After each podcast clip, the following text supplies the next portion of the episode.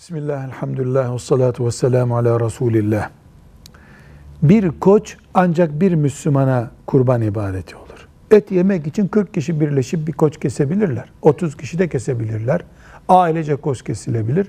Kurban bayramında kesilecek ibadet olan kurbansa bu koç bir kişinin olur. Velhamdülillahi Rabbil alemin.